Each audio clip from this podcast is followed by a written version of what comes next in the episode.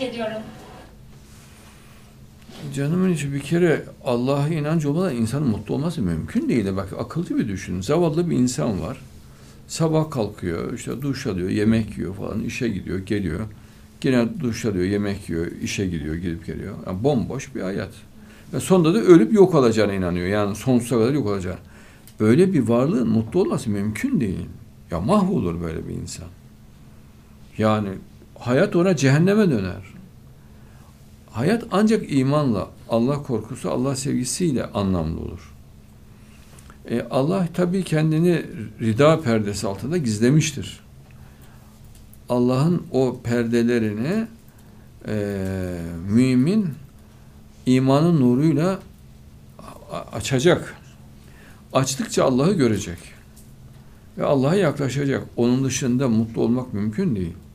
Nasıl mutlu olsun ya? Bin bir türlü hastalık var, dertler var, başı ağrıyor, sırtı ağrıyor, uykusuzluk var. Akşam oluyor uykusu geliyor, sabah oluyor acıkmış oluyor. İşe gitmesi gerekiyor, kuyrukta bekliyor bilmem ne falan. Yani bu anene sürünme. Ama imanla hayatın her bölümü bir sevinç vesilesi. Her çektiği zorluk Allah'a yaklaşmasına mühim bir vesile.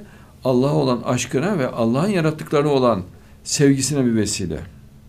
Ve muazzam bir sevgi gelişmesi oluyor o zaman. Ve muazzam bir derinlik oluyor.